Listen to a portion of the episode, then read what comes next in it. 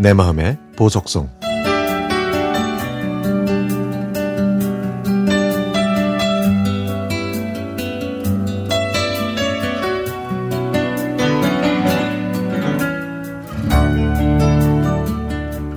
친정엄마는 성격이 다혈질입니다.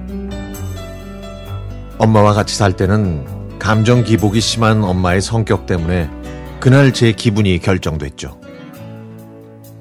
잘못한 것도 없는데 엄마의 기분이 안 좋으면 저는 아침부터 조용히 있다가 후다닥 집에서 도망치듯 나온 적이 많았습니다. 그렇게 감정 기복이 심한 엄마의 비위를 맞추기 힘들어서 저는 대학을 졸업하기 전에 취업을 핑계로 집에서 벗어나 서울로 왔습니다. 취직해서 일하다가 남자를 만나 결혼했고, 이제 4년이 됐습니다. 제 남동생도 결혼해서 부모님을 모시고 살고 있는데요.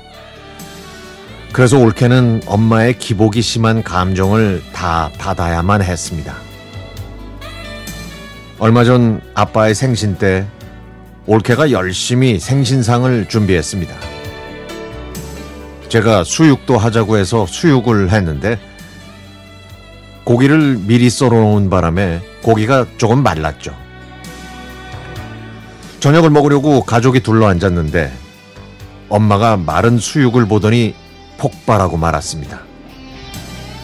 이걸 상이라고 차렸냐느니 먹을 게 없어서 수저가 민망하다느니 제가 듣고 있기에도 민망할 정도였죠. 그래서 제가 정성껏 음식을 준비한 사람 앞에서 먹을 게 없냐고 하, 없다고 하면 어쩌냐고 했지만 엄마는 불편한 말을 계속해서 했습니다. 어렵사리 저녁상을 물리고 올케한테 가서 위로했더니 올케는 쓴웃음을 지으면서 괜찮다고 이런 일이 종종 있었다고 하더라고요. 저는 속상해서 눈물을 글썽이며 엄마 대신 내가 사과한다고 오늘 고생 많았다고 토닥여 주었죠. 그러자 올케는 자기를 이해해줘서 고맙다고 말했습니다. 사실 저도 신우인지라 올케가 100% 마음에 드는 건 아닙니다. 싫은 소리도 했고 엄마한테 서운하게 하면 잔소리도 한 적이 있습니다.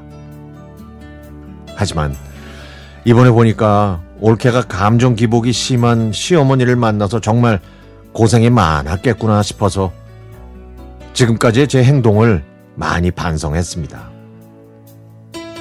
저조차 완벽하지 못한데 누굴 탓할 상황이 아니잖아요.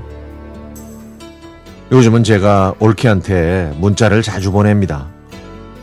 그러면 올케가 답장을 보내주죠. 올케가 저를 신우이로만 보지 않고 친언니라고 생각해서 고민하는 모습을 보여주면 저는 그게 그렇게 고마웠습니다. 앞으로도 올케가 힘들면 많이 위로해 주려고 하고 있습니다. 정이라 지금까지 며느리로 그리고 두 아이의 엄마로 살아가는 모습을 보여줘서 고마워.